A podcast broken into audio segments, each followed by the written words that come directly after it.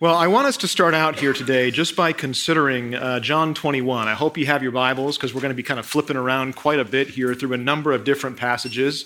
This is not uh, necessarily an expositional sermon, it is going to be a topical consideration of our subject matter before us today. So there's going to be a number of passages we're going to need to look at here together. But I want us to start in John 21 because it really is a very interesting passage there. Uh, that, that final chapter in the book of John opens up on the shores of the Sea of Galilee. And if any of you have ever been there on that shore, you know exactly what it looks like. You know exactly what it is like. And one of the greatest experiences that you can have in the land of Israel is watching a sunrise kind of peek over those mountains and cast its the brilliant light down onto the Sea of Galilee. And that's where John 21 takes place, is right there on that seashore where waves would quietly have been lapping against that shoreline. There's a fire crackling in the sand. It's an early morning after an extremely long and surprising night where Jesus had come in his post resurrection appearance to, uh, to his disciples. And as that sunrise creeps up over the mountains to the east, as the risen Lord sits there on the beach with a few of his closest disciples, all of those disciples were sitting there that morning trying to process and fathom what had just happened to them a very few short weeks before. Where the Lord Himself, the one that Peter had confessed that He is the Christ, the Son of the living God, had been put to death, and their world had been completely rocked and shattered until all of a sudden he, he surprises them by being resurrected and standing there in their midst. And here, again, several weeks later, the Lord stands there with these chosen few men as they begin to try to figure out what do we do next, right? It's an amazing little narrative story that's kind of tucked in there right at the end of the Gospel of John. And all of them were sitting there trying to figure out what they were going to do. And, and one of those disciples in particular, Peter, had a problem. Because as he sat there, his soul was burdened by his rejection of his Lord in the Lord's greatest hour of quote unquote need. And yet here they sit together, both of them knowing what had happened and exactly what Peter had done. And you end up having one of the most amazing conversations that I have found in all of Scripture, where Jesus, filled with his divine and infinite mercy, grace, and wisdom and love, he begins to engage Peter very earnestly. And he says to Peter a number of times, a very poignant, pointed question. He says, he says this Do you love me? Do you love me, Peter? Do you love me? And Jesus and, and Peter answers again and again and again, Yes, Lord, you know that I love you. And Jesus responds to him with a very clear call that would govern the rest of Peter's life. He says, Then tend my lambs. Peter, then shepherd my sheep. Peter, tend my sheep. See, Peter's marching orders were extremely clear, and they were given to him by the Lord himself in a very direct fashion. And as Peter is reconciled to his master, it's not just a reconciliation that takes place, you see. It is a calling into a lifetime of active service to shepherd the flock of God that is amongst you. And it's amazing if we kind of fast forward the clock just a little bit and we turn over to 1 Peter chapter 5. I want you to go there with me, and I want you to actually see this now. 1 Peter chapter 5, verses 1 through 4. Peter understood that he had this clear calling upon his life to shepherd the flock, and he knew that he was called to do that work until the time came when he would be killed because Jesus told him there on that beach that that would happen. He would give his life for his Lord. But here in 1 Peter chapter 5, which is written just prior to that fatal action actually taking place where Peter's life is taken from him, it's interesting what he says as, as his final departing words to the next generation of men who are responsible to care for the flock of God. Listen to what he says and compare it very carefully to the instructions that Jesus had given to him. Peter repeats the command that Jesus given, gave to him using exactly the same words. Look at what he says in verse 2. He says, Shepherd the flock of God that is among you. It's exactly what Jesus told him to do there on that beach. And here, three or four decades later, Peter repeats the command and gives it to other men so that they will be faithful to do exactly the same thing as well. He says, You must do this, exercising oversight, not under compulsion, but voluntarily, according to, here it is, the will of God. You see, the day on the beach in Galilee, it was clearly in Peter's mind as he pens these words. He uses exactly the same phrasing and language. It's clear from reading this that the call of Christ on that day back in Galilee on that beach, it stuck with him.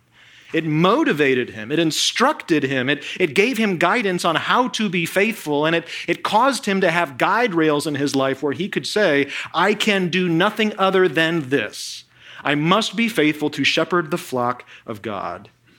And that calling from Christ, it was critical to Peter's understanding of his role as a pastor and a shepherd and a, and a faithful apostle. And, and decades later, he is still doing it faithfully, steadfastly. And now here he is, we see him giving instructions to a new generation. And I don't know about you, but I, I, I look into this text, and, and, there's an obvious and a very key question that I have because he says, You are to do this shepherding according to the will of God.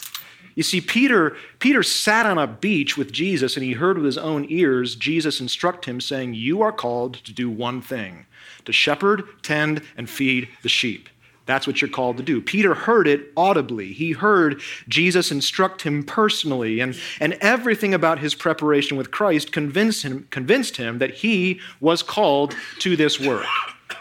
And yet, as he repeats the command here, he says, Do it according to the will of God. And the question we must ask ourselves, the key question that I think is the subject of this very seminar today, is how do we know that this is the will of God for our lives? How do we know if we are called? We do not have the benefit of hearing Jesus say to us audibly on the beach by the fire as the sun rises, Shepherd my sheep. So, if we can't hear him say that directly, as Peter had the benefit of hearing him say it, how do we know that he has given that specific command to us? How do we go about ascertaining that? And, and that really is what I want us to work through together here today. And I hope that's why you are here in this seminar here today, is because you want the answer to that very critical question that Peter poses to us this morning. Short of hearing Jesus audibly say, Shepherd my sheep, how are we to know that we have the same calling on our lives that will enable and guide and direct us just as it did for Peter as well? Well, that's the question we must ask. Now, in the New Testament, there is a specific word for call. It is the Greek word kaleo, and it's used 148 different times. And it's used in a variety of different contexts to talk about a variety of different things. It's first used to talk about a general calling. And you can see a very clear example of that kind of calling, and it's used in, you could say, 1 Peter chapter 2, verse 9. And it's, it's the call to salvation. That's the general calling that, that God issues to those who are elect who must be saved, right? It's the calling to be saved. Look at how it's used there in 1 Peter chapter, chapter 2, verse 9. He says, You are a chosen race a royal priesthood, a holy nation, a people for God's own possession, so that you might proclaim the excellencies of Him, here it is, who has called you out of darkness into marvelous light. Okay, so there's this idea of a general calling the call to salvation, the call to come out of sin, be saved, and live in the light. That's the general calling. Okay? Then there's an idea of a specific kind of a calling. We see an example of that in Ephesians chapter 2 verse 10, right? Where that is the idea that every single person who has been saved, the general calling, is also called to serve where God has prepared good works for every person so that we might walk in them. Every single person who has received the general calling of God is also called to turn around then and serve and to use those gifts in a very particular way. So there's a, a, a general calling, a specific calling, and then the final way that the term is used is referring to a vocational calling. And that is what we're talking about here today. And I think we can find an example of that in Ephesians chapter 4, verse 7. I'm going to be throwing out a lot of scripture references. We're not going to go to all of them because we don't have time. But if you guys are thinking through what is my calling, you might want to write these down and look at them later on, okay? But in Ephesians 4, verse 7, we're told that the Holy Spirit, God Himself, gives specific grace for the exercise of specific gifts for very specific tasks within the church. And one of those categories of specific tasks for which there is a specific gift, for which there is specific grace, is a category that is devoted to being pastors and teachers. So I think it's very clear to us that we can discern the fact that there is such a thing as a call to ministry. That if you believe in the idea of gifting, you must also believe in the idea of calling. And that was the answer that, uh, that Pastor MacArthur gave to me when I asked him the question originally as I was thinking through the seminar Is there such a thing as calling? I should probably get that figured out before I could proceed to teach the seminar. And he answered to me, he says, Well, of course. And he kind of had this quizzical look upon his face. Of course. If you believe in the idea of gifting, you have to believe in the idea of calling, right? So I think we can kind of start out here today by establishing the foundational ground that there is such a thing as a calling into ministry because the Holy Spirit does give particular gifts to pastors and teachers for the work of edification, for the equipping of the saints. Okay? So there is such a thing. Now, how do we find that idea being evidenced in the pages of Scripture? I'm just starting here by kind of setting a groundwork and trying to convince you all that, that there is a reality of calling. Okay? Scripture talks about the idea of a pastoral responsibility in a number of different ways, and all of those different ways reveal facets of pretty much the same idea that idea being that God does appoint and direct specific certain individuals into his full time work as their primary life's occupation. And this is not necessarily an exhaustive list. it's certainly not an exhaustive list, but I think it, it does give you kind of a, of, a, of a tasting, a sampling of the wide variety of ways that this concept is talked about in Scripture. Okay? Galatians 1.15, Paul uses the, words, uses the word aphorizo. It's a word that means to be set apart unto the service of the Lord. In Acts chapter 16, verse 10, Luke uses the word proskaleo, which actually means we are called. I mean, it's pretty specific there. 1 Thessalonians 2 4, he uses the words dokimazo, which means we are approved for God's service. 2 Timothy 2 2, Paul uses the word paratithemi, which means we have been entrusted with a specific ministry of the word. 1 Timothy 1.12 uses a, a variation of the same word, tithemi, but the idea behind that Greek word is to be specifically placed somewhere for a specific kind of work.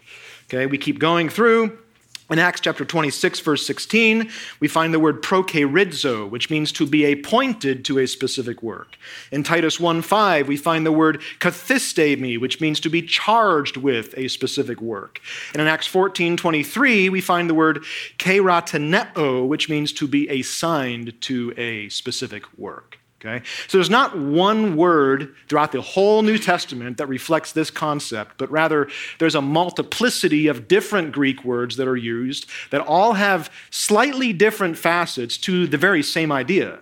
And that overarching idea is that God has carved out a specific place and a specific work for specific individuals who are specifically gifted to undertake and accomplish that work. So hopefully that's enough to show that this is a work of God that He does in entrusting the care of His people to specific individuals. God gives gifts to His church in the form of people who are called and gifted to lead it and instruct it effectively. So there is such a thing as a call to ministry, and I think it's very often discussed. We had a, a prospective student dinner last night for the master's seminary, and Dr. Lawson went off at length, and it was very good and very passionate, as he is wont to do, um, about the call to ministry. It's very often discussed. We hear this idea of calling all over the place, but we, we very rarely hear it being defined and kind of ferreted out as to what does it mean and how do I know if I've got it. And that is important because few concepts are so critical to a lifetime in ministry than a thorough understanding of this concept. So, the questions that I want us to answer, that was all by way of introduction, are these What is the call to ministry? That's question number one, and we'll, we'll walk our way through that. Question number two How do I know if I have it? And question number three What do I do about it if I think I do? Okay?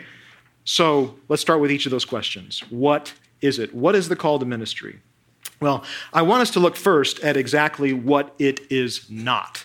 Okay, if we're going to produce a definition here, let's start by saying this is what the call to ministry is not. Okay, first, it is not an experience. Okay, the call to ministry is not an experience. You look throughout the Old Testament, and there are many experiential kinds of callings there. You look at Isaiah, for instance, the coal upon his lips.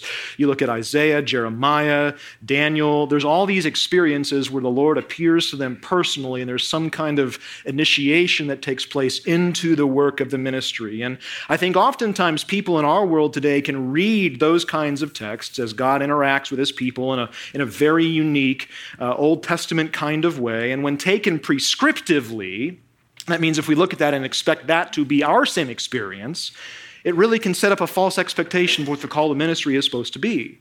You see, many men get hung up because they wait for some kind of existential Isaiah chapter 1 kind of an experience. And I mean, I'll just be honest with you. If you're waiting for a coal to descend out of heaven and to touch your lips, that is not going to happen. Okay, you're going to have to do without the call, without the coal, because you're not going to have that in your call. Okay?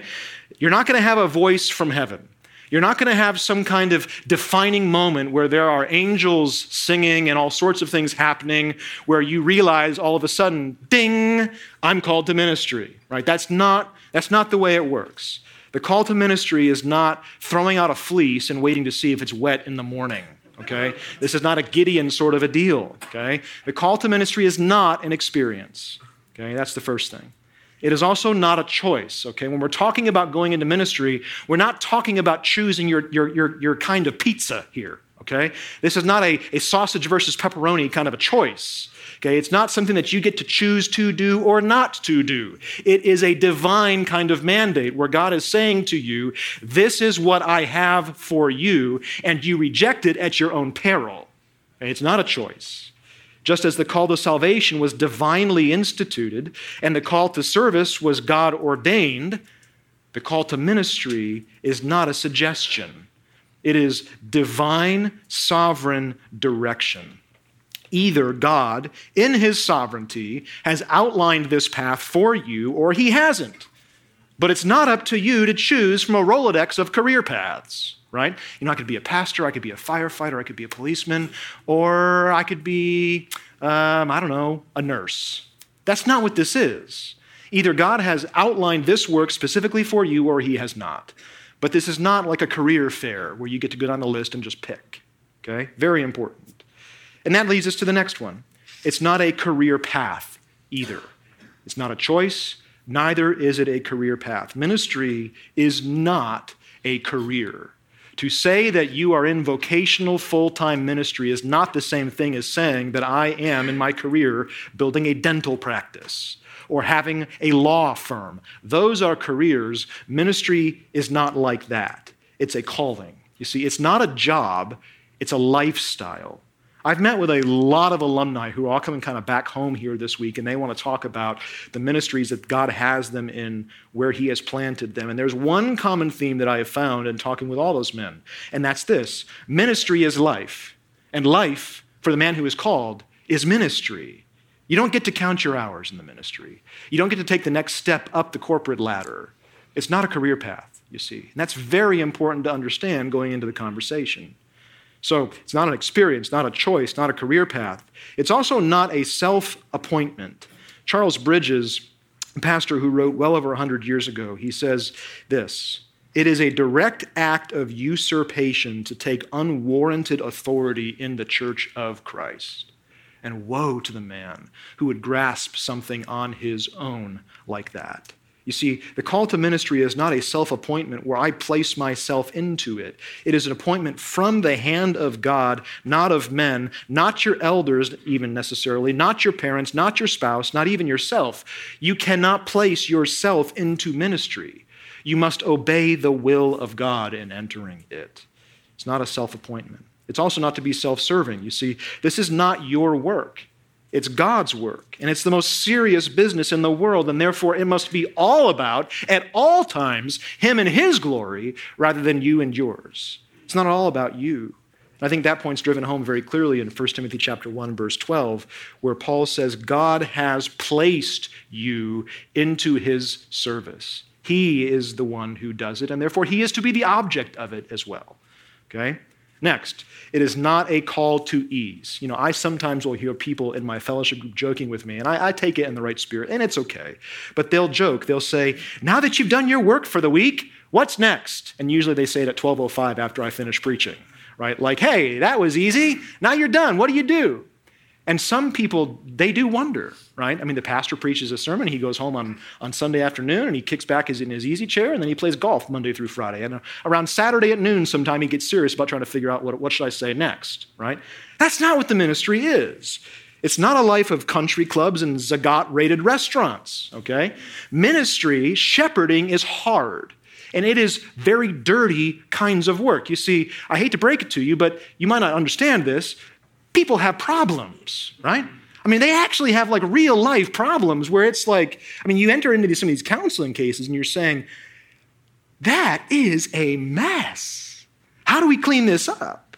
I mean, ugly problems. And, and sometimes when you try to help them, just like sheep, they bite, right? It's hard. It's not a call to an easy life. Finally, the call to ministry is also not a last resort right? Where some people will look at this and they'll say, well, there's nothing else that I can do. I guess I'm called to ministry. No. Wrong way, right? Turn around, go back to go, go back to start, do not pass go. You, you need to start your, your, your thinking process over. James 1 talks about let not many of you become teachers, my brethren, because as such there will be a stricter kind of judgment for you. This is not a last resort. This is something that you should look at with great dignity and gravitas and consider extremely carefully. Okay? So, if we're talking about what is the call to ministry, I want to begin by saying, okay, here are all the things that it is not. Because I think it's very important to clear all those misconceptions that are actually very common completely out of the way and get rid of them. Okay, what it is. It is a faithful, it is a call to faithful proclamation. 2 Timothy 4 2 says very clearly, and it's not a suggestion, it's not a, a good idea, it's a command. He says, Preach the word. Be ready in season, out of season, reprove, rebuke, exhort with great patience and instruction. This is what you're to do. Call the ministry is a call to faithful proclamation. It's also a call to faithful shepherding. We've already looked at 1 Peter chapter 5 verse 2. He says, "Shepherd the flock of God among you, exercising oversight, not under compulsion, but voluntarily according to the will of God." And then finally, it is a call to faithful stewardship. 2 Timothy 2 2, Paul says to his disciple and to the man who he was training up in ministry, he says, The things which you have heard from me in the presence of many witnesses, entrust these to faithful men who will be able to teach others also. See it as a, as a true stewardship, right? This is the call to ministry. It's a call to faithfulness, which is the theme of this conference. If you've listened to all these messages and you, and you walk away saying, I am not a faithful man, then you are not called to ministry. Because the fundamental sum total of the call to ministry is a call to faithfulness in a number of pursuits the pursuit of preaching, the pursuit of shepherding, the pursuit of stewarding the people of God. This is the call to ministry. And what must undergird all of those pursuits is this idea of an overarching faithfulness. Are you willing to be faithful in those pursuits? And are you willing to do them, come what may? Because you know that the hand of God is upon your life and He has instructed you to do them, right? Like Jeremiah, God says to him, and this is like the most discouraging call to ministry ever, by the way. No one is going to listen to you. You're not going to have any converts, and in fact, they're going to hate you. Wow, great start. But do it anyway. And that's what Jeremiah does, right?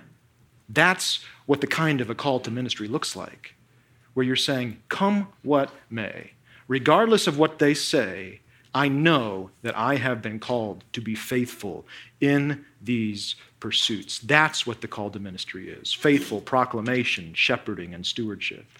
And God does designate certain men to this work. Flip with me over to Ephesians chapter 4 verse 12. I think this passage is certainly one. These are all passages worth looking at, but we need to read this text because it just locks down our understanding of what the call to ministry is.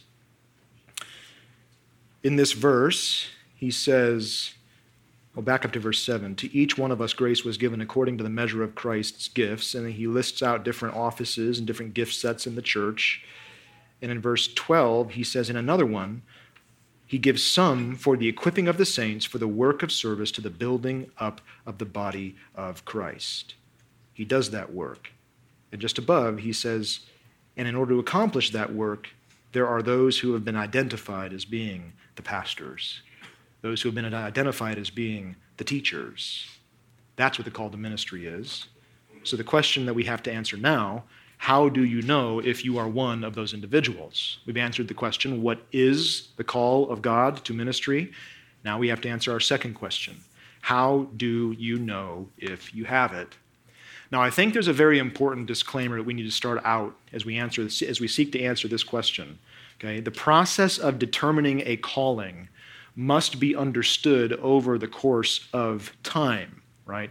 This is not to be a casual entertainment of a decision that comes upon you like a stroke of genius. It is to be a, a settled, rooted confidence. It's not a, a flash of lightning that lit, that lights up your soul all of a sudden as, you, as you're asleep and you wake up, sit straight up in bed, and you say, I'm called to ministry. It doesn't happen like that. It's always most obvious when you look back and you see the hand of God providentially guiding you along your pathway to this intended destination. The call of God is always very obvious when you look back. It's not always so obvious as you look forward. Okay, but there's not a moment in time where you're saying, boom, I'm called to the ministry. Bridges, again, he's a great writer. He says it this way The call to ministry is tantamount to a mature calculation of a cost right? You don't just decide to go out and, and purchase a home based upon a whim. You don't, you don't make a decision that large based upon just, you know, I think I should buy a house. You, if you have maturity, you calculate the cost of the decision that you're making. And, and entering into the, the pathway in the field of ministry is the very same thing. So I just want that disclaimer to be put out there right up front for us that this is something that, that ought to take place over the course of time, and it really is a pathway that, that you must walk down as you seek to answer these questions in your life. And it, it ought to rightly take you some time to, to work through all of this, okay? So, as we answer the question, how do you know if you have the call of God upon your life? I think there is one passage in particular that stands as a foundational point for us in answering this question. It's Isaiah chapter 66, verses 1 through 2. And I, I go ahead and turn there with me because I think it's important for us to look at that text together. I was talking to a very wise, seasoned, sort of an elder statesman uh, that is part of our ministry here, and he was talking about the way that the call of God is discerned in a particular foreign country. And he gave me this text, and he said, This fundamentally is the text that we drive all of our men to as we assess their call to the ministry. Isaiah 66, 1 through 2 sets up the expectation perfectly for us. Here it is Thus says the Lord Heaven is my throne, the earth is my footstool. What's he doing there? He's setting up from the get go who's boss, right? Like he is king of, you know, everything. And then he asks this question Where then is a house that you could build for me? And where is a place that you think I should rest? What's he doing there? He's saying, Here I am up here, and here you are down there. What do you have that you think you can offer me? What do you have that you think you can do for me? What is it that causes you to think that you are able to do anything on your own accord that is able to actually serve me where I am up here? Very powerful setup rhetorically to what he says next. He says this For my hand made everything, and thus everything came into being, declares the Lord. He's saying, I don't actually need anything. I don't need anything from you. But here's the privilege despite the fact that I don't need anything, here is the kind of man to whom I will look to do something. Here it is the one who is humble and contrite of spirit and who trembles at my word. That is the kind of a man that God is looking for. And that is the kind of man that has the privilege placed upon his life to do the work of God, not because God needs him, but because he has the fear of the Lord that causes him to want to serve the Lord. And, and that emphasizes the, the ultimate privilege that it is to be called into his service. You see, God doesn't need you. And as you assess your life, you have to start out with this very basic and fundamental understanding that, that God doesn't need you and your wonderful gift sets and your skills. What God needs is to know that you are a man who fears Him enough to tremble when you open His Word, and to really tremble and to quake in your boots when you stand before people ready to open it. That's the fundamental qualification. Do you have a humility of spirit that recognizes the disaster that you are and the glory of who He is, so that when you do have success in ministry, you will ascribe all of the glory not to yourself, but rather to Him? And the litmus test is your perspective on the authority of God's Word. That is how you fundamentally know whether or not you're even able to embark down the pathway of answering this question of do you have the call to ministry? Do you have enough humility to tremble at the word of God? Because if you don't, you're done. That's where we start. That's the foundation. It's the fundamental ground out of which any sense of true calling has to grow.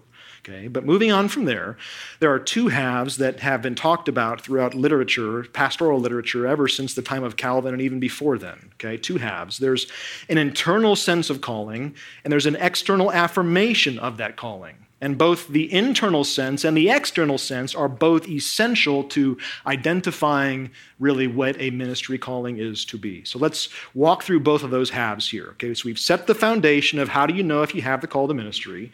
Now let's look at the internal elements and then we'll turn and look at the external elements. Okay, number one, do you have a desire for the ministry?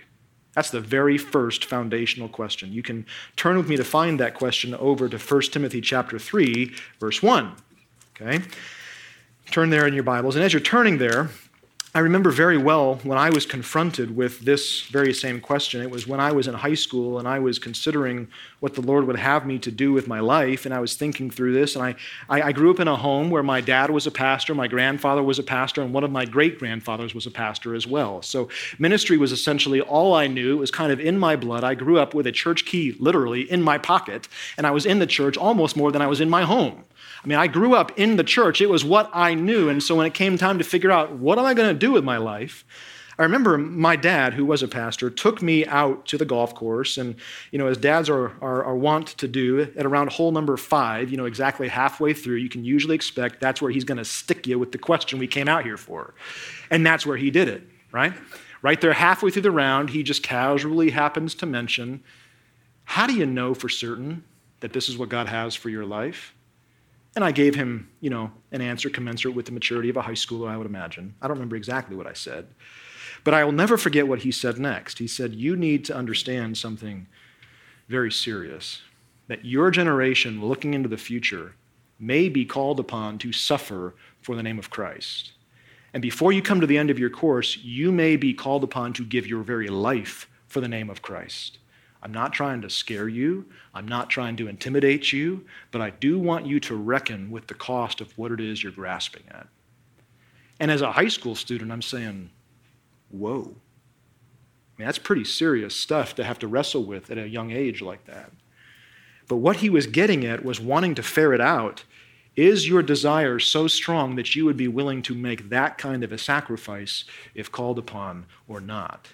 Because if the desire isn't strong enough to look at that and embrace it, then you're not called. It's a very wise question that he asked, and I'm grateful to this day for it. But it's that level of severity that we must wrestle with, and it's that kind of an attitude that stands behind this text here in chapter 3, verse 1 of 1 Timothy, because Paul is essentially saying that very same thing to his disciple Timothy. He's saying, Look, this is not going to be easy, it's going to be extremely hard. But here's what he says it is a trustworthy statement. If any man aspires to the office of an overseer, it is a fine work that he desires to do. And it's interesting that Paul kind of starts out that sentence with that phrase, it is a trustworthy statement. He's essentially saying that's a euphemism for this is a commonly recognized maxim. This is a commonly recognized truth in the early church, right? The early church all understood that a calling into the service of the Lord began with a desire. This was their fundamental litmus test, right? And he uses a couple of words there in this verse to talk about that. The first is the Greek word orego, which means to stretch out to the very max, to touch or to grasp something. Are you willing to stretch yourself out? Are you so eager that you will go after it to get this? And then he uses the word epithumeo, which in the New Testament literature can be used both positively or negatively, right? It can mean to, it, well, it does mean to set your heart upon something strongly, to desire something voraciously. It can even mean to lust after in a negative sense or to covet something. But that kind of strength is the kind of desire he's talking about here, where you're, you're reaching out and grabbing onto something, you're desiring it extremely strongly. And the point he's saying is that essentially, there can be no other course of action that you could feasibly take. What is the source of this desire? Well, the source of the desire has to be your love for Christ, the, the, the Lord of the church. The desire he's talking about here is not just the desire for the office of an overseer, it is a desire for the work that he desires to do. And that's why Paul clarifies it in the back half of the verse. If any man aspires to the office of an overseer, here it is, it is a fine work that he desires to do. You see, the desire, the strong desire, the stretching out to grasp onto, it's not grasping onto the office of a pastor or a preacher, of someone in ministry. It's, it's a desire to grasp and hold onto the work. And what is that work? It is the exaltation of Jesus Christ. And therefore, the fundamental desire must grow out of a fundamental love for Him. And so you must ask yourself the question Is my desire rooted in my own covetous pride of wanting to hold an office and hold certain authorities? Or is my desire rooted and grounded in the reality that I love Christ and I must see people conformed into his image? I must see them made complete in Christ. I must do it. There is nothing else for me to do but to do that. See, it has to grow out of a love for the Lord, a love for Jesus Christ. Preachers, pastors, those who are called to the work of Ephesians chapter 4 are those who preach Christ and Him crucified and nothing else. It's the glory of God so burned upon the front of your mind that you can't see anything but a vision of the glory of Christ that must be delivered once for all to the saints of God. And when you put your hand to a non ministry endeavor, here's a practical question is there a restlessness that won't leave you alone, along with an accompanying compulsion to do anything that advances the work of God? Or are you content to just do that thing? If you are content, keep doing that thing. But if you're not content and you have a desire that says, I must go do something more to advance His work, then you need to take the next step, which is this it's another internal step. Are you qualified? So, step one, do you have a desire? Step two, are you qualified?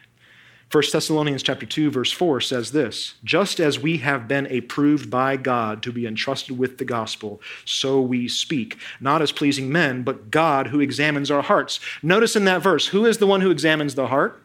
It is God. Who is the one who approves us for the work of preaching the gospel? It is God. Two times in that one verse, we're told it is God who is the one who qualifies you for his work and for his service. The judge is not you, the judge is not men. And if you've hidden your life behind false walls and facades, it doesn't matter because the Lord of heaven sees the reality of your life and he is the one who examines and then approves, as 1 Thessalonians 2 4 says. 1 Timothy 1:12 says it this way, he judged me faithful. There it is. He is the one who does the work of qualification, and he therefore appointed me to his service. Well, when the Lord does this work of judging us faithful or examining our hearts or approving us, what is He looking for? Those lists are given to us in the passages of 1 Timothy 3 and Titus 1, right? Where he gives this list. And the very first qualification in 1 Timothy 3 is that a man must be above reproach. It means that he must be fundamentally qualified in his lifestyle, that there is nothing in his life that someone in the world could reach out to and grab on. The Greek word there literally means to be without handles. There's no handles hanging on to your life where you can grab them and yank that person down into the dirt, thereby destroying not only his name, but the name of Christ as well. That's what it means to be qualified. Pastor John says it this way time and truth always go hand in hand. And when I first started working for him almost 10 years ago, I thought to myself, I wonder if that's actually true. And then, time and time and time again, as we look at different ministry scandals taking place and pastors where you look at their life and you say, something doesn't quite square there, they end up exposing themselves because the reality of who they are internally comes out. So before you ever embark upon the pathway and end up bringing dis- shame and disgrace to the name of Christ, evaluate your life to see if you truly be qualified. We, all, we will often say around here as we're discussing different men who have failed in ministry because of a lack of qualification that gifts have taken them where character could not keep them. You see, you may be gifted, but if you are not qualified, you have nothing. Your ministry is aborted if it before it starts if your life is not that of a man who is walking worthy of his God. Spurgeon said it this way It is a fearful calamity to a man to miss his calling, and to the church upon whom he imposes himself, because his mistake involves an affliction of the most grievous kind. You have to answer these questions. Do you have a desire? and are you qualified? Okay? Now we turn to the external factors, and I know I'm just plowing through a lot of stuff here, but I have to. Okay? The external factors. Number one, are you gifted? This is kind of the third question. Now, on the external side, that you have to ask Are you gifted for the work of the ministry? It's one of my privileges here at the seminary to teach a preaching course, one each semester, right?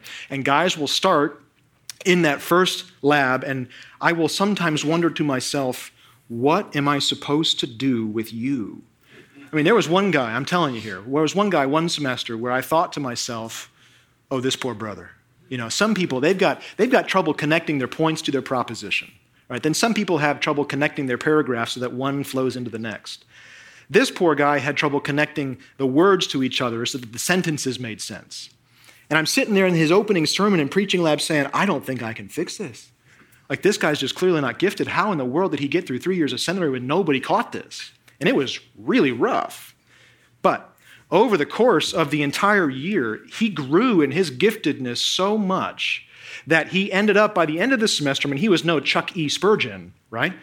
But he was, he was good. And I thought, you know, if there was nobody else in town, I could listen to this guy, and he is, he is faithful. It's not excellent, but it's, it's true and he is gifted and he has grown in his giftedness. So I, I, give you that story just to tell you the fact that as you seek to answer the question, are you gifted? That does not mean that you need to picture yourself in the pulpit of John MacArthur, right? And say, yes, I've got that kind of goods. That's not what I mean by gifted, right? He is super gifted, okay? But when you're assessing your own giftedness for ministry, you just look at it and you say, do I have the fundamental abilities where 1 Timothy 3 2, I am able to teach? Okay? Giftedness does not equal calling because there are men of meager talents who are faithful and can be effective pastors. Meanwhile, there are men who have the talents of a rock star, but they end up flaming out.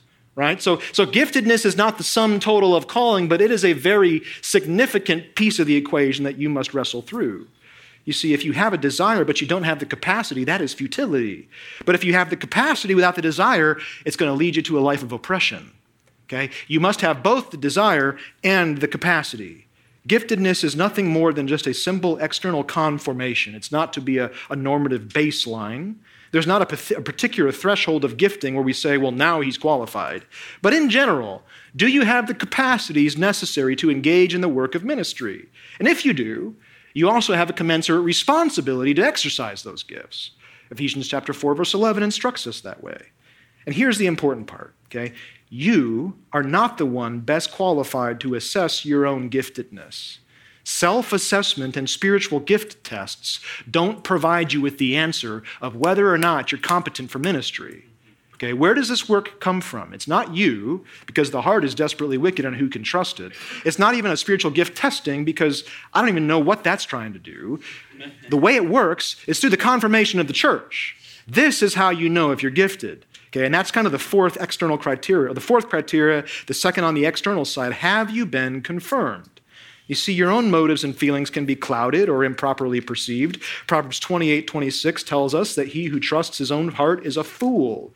Jeremiah 17 9, the heart is deceitful above all else and desperately sick. Who can understand it? And there is nothing more destructive to ministry than individualism. Because why? You, again, going back to the beginning, do not place yourself into ministry. God is the one who puts you there, and you have a responsibility not to yourself and to your own desires, but to the body of Christ. And we see this all over the New Testament. 1 Timothy 3:10 says, "Let them first be tested before they're appointed." Titus 1:5 tells us that the early church had a process by which they chose leaders for service in the church. Acts 16:2 Timothy's first baby steps into ministry came only after he had been well spoken of by the brethren. 1 Timothy 4:14 says, "Do not neglect the spiritual gift within you, which was bestowed on you through the prophetic utterance with, here it is, the laying on of the hands by the council of the elders, as the ESV translates it. Okay? So it's very important that not only there be gifting, but there also be confirmation of that gifting, not by yourself, because you don't put yourself there, but by your church and the men and the spiritual leaders to whom you are accountable. Okay, this, these are the ways by which you can know that you are called to ministry. Do you have a desire?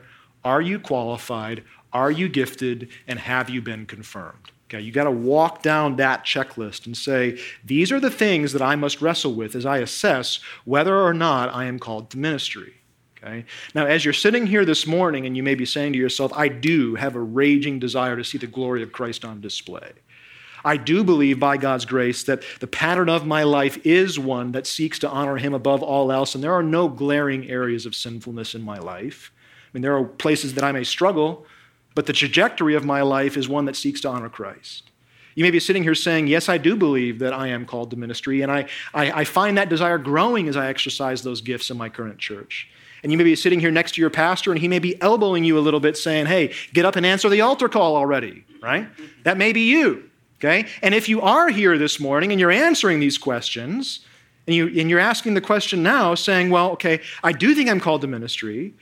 Well, what should I do about it? Okay, here are some general principles for what you should do about this if you do believe you're called to ministry. Okay, number one, guard your life.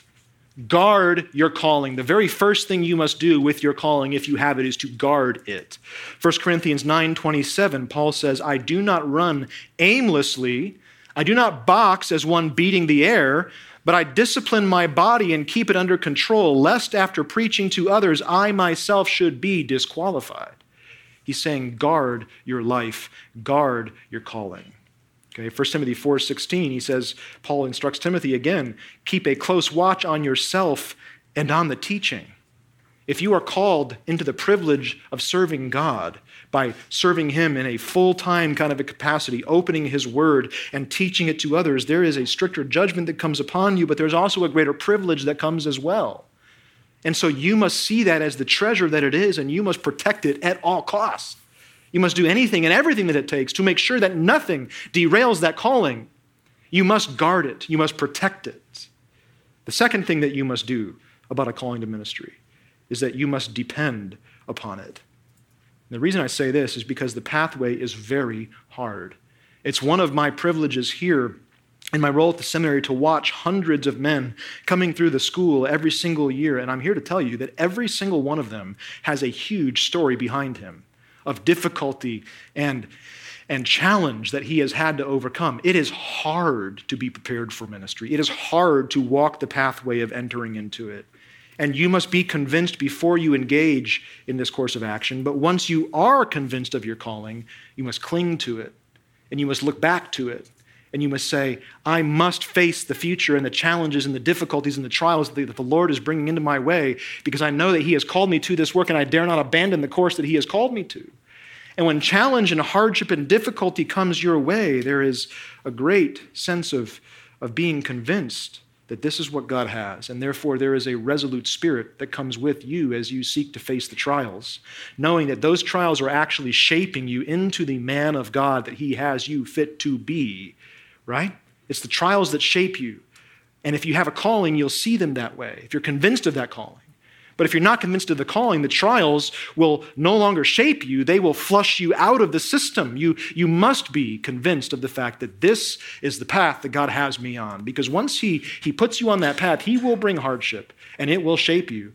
And you must be able to fall back and rely upon the fact that He has called you to this pathway. Okay? This third thing you must do is to exercise it. Guard it, depend upon it, and then exercise it. You see, this is just simply saying be faithful in a little. We all look at a man like John MacArthur who's been at this church for 50 years, and we look at the scope and the breadth of his ministry, and you say, well, how did that happen, and how could I ever, how could I ever, ever possibly do that? Well, the chances are you won't ever do that, first of all. Let's just get that out there from the get go. Okay? That's a unique way that God has used him. He's, he's not the gold standard for what God is going to do with you and your life. But instead of reaching for the stars and saying, that's got to be the, the sum total impact of my life, instead, just be faithful with, God with, with what God has put before you here today, even now. And that may look like just being faithful in, in organizing the nursery duty, right? If God has given you that particular task in your church, do that better than anyone else. You see, to become a man of God, you must first be a man of God. Seminary is not a salvific experience where you're changed and made into something that you once weren't. Okay? When you come into seminary or come into training, you must be the right kind of man. You must already be a man of God so that you may down the road become a man of God. But if you're not a man of God to begin with, you're not going to be changed into that man just by getting some additional training. Okay? You need to be exercising your giftedness. You need to be exercising your godliness, growing in your sanctification, ever, even while you're preparing for that lifetime in ministry. You don't go to seminary to get the gifts. You go to seminary to get training in how to use those gifts. And before you even think about getting any kind of training, you need to be consistently engaged in exercising those gifts. Okay?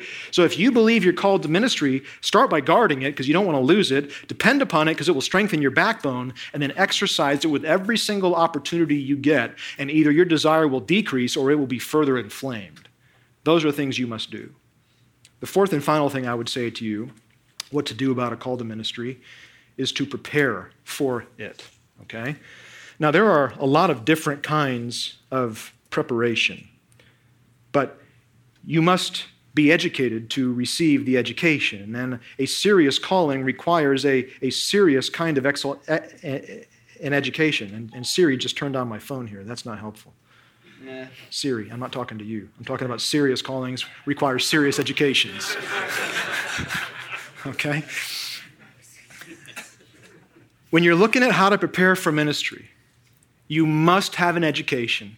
And when I say education, I don't necessarily mean you must have a seminary education. Okay? Seminary just happens to be the most effective and the fastest way to get to the intended destination.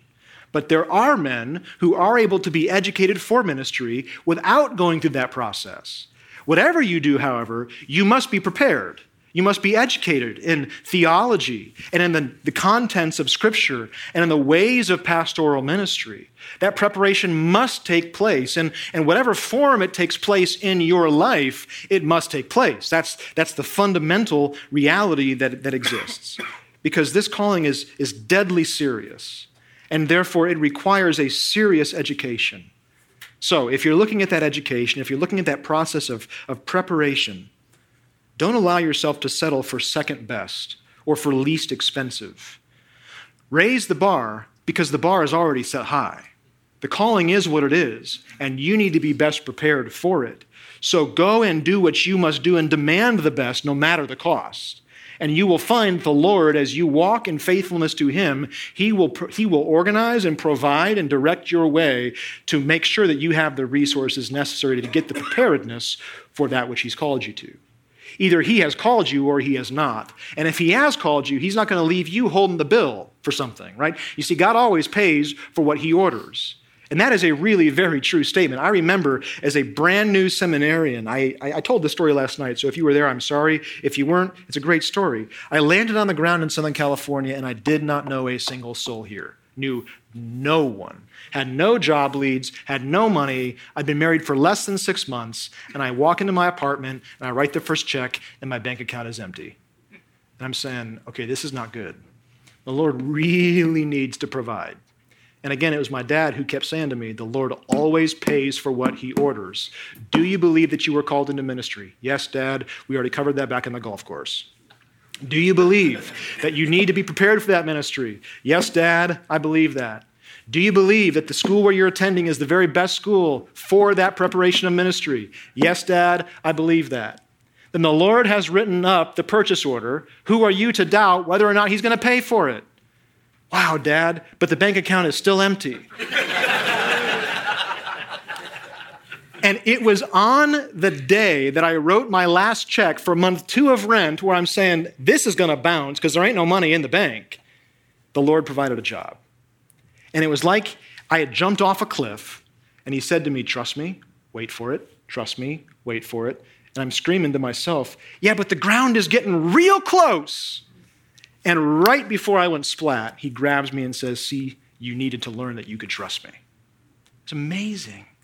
God will provide your way as you seek to be faithful in following him into ministry. Okay? The shortest, deepest, most expedient way to that training is in a seminary setting. So, very quickly here as we wrap our time up together, what do you, what do you look for in a seminary education or in a, in a professional, kind of serious educational process to get down to the destination as quickly as possible? What do you look for? Well, here's what you look for. Number one, a school that prioritizes the calling and the idea of personal holiness. Some schools are degree mills. You need a school that's going to prioritize your life and not just your mind. Look for a school that's going to aim at your heart and not just your head. That's what you must have because ministry is not about what you know, it's about who you are and what God has called you to do. Second, you must look for a school that prioritizes the preaching of the word. Don't go to a school where they're messing around with all kinds of things. Go to a school where they have one overarching, predominant focus. If you are called to preach the gospel, go to a school that will equip you to do exactly that. Okay? Make sure that that's their focus. Number three, go to a school that is clearly defined theologically. Find a place that's going to teach you what the truth of Scripture is. Don't go to a place that's going to teach you all the different erroneous perspectives on theology and then let you pick like you're at a country buffet. That's not what seminary is, right? Look at the Scriptures, define the truth, and then hang on to it. Go find a school that's going to do that for you. Fourth, Find a school that advocates for a clear and consistent hermeneutic. Okay, what I mean by that is one way of approaching the text. There are multiple different ways of approaching the text, multiple different ways of interpreting the scriptures, and different commentators, different denominations, different churches of different backgrounds all utilize different kinds of hermeneutics. You need to understand what is the right way of approaching the text. And where is the school that will teach me exactly how to do that that way? Where all of the faculty approach the text the same way so that they all end up at the same kind of destination. Where is that school? And then finally, find a school that prioritizes exposure to the local church. Because, men, you're training for a lifetime, not just in ministry, but ministry to people and people are in the church. And therefore, to receive your training divorced from the people makes no kind of sense at all. You need the other half of the education, which is practical pastoral life, not just the head and the heart knowledge. Okay? So these are just some things to kind of give you some direction as you're thinking through how do I get prepared for a lifetime in ministry? Guard it, depend on it, exercise it, prepare for it. If you're called to ministry, these are the things that you must do. Never forget, as Charles Spurgeon says, that God had one son, and he made him a preacher. If that's your calling, cling to it and go get it done. Let's close in prayer. Father, we thank you for your word. We thank you for your ministry. It is a privilege to all of us to even be able to consider that reality. And so, as we look to it and as we seek to discern whether or not you have called us to reach for that and grasp onto it, may, may these principles guide and govern the hearts of these men as they seek to make this great determination in, in obeying you to the calling that you have placed upon their life. May they have confidence, boldness, and may they, without looking back, put their hand to the plow of whatever it is you've called them to and eagerly run the race that's been set before them. We pray these things in Jesus' name. Amen.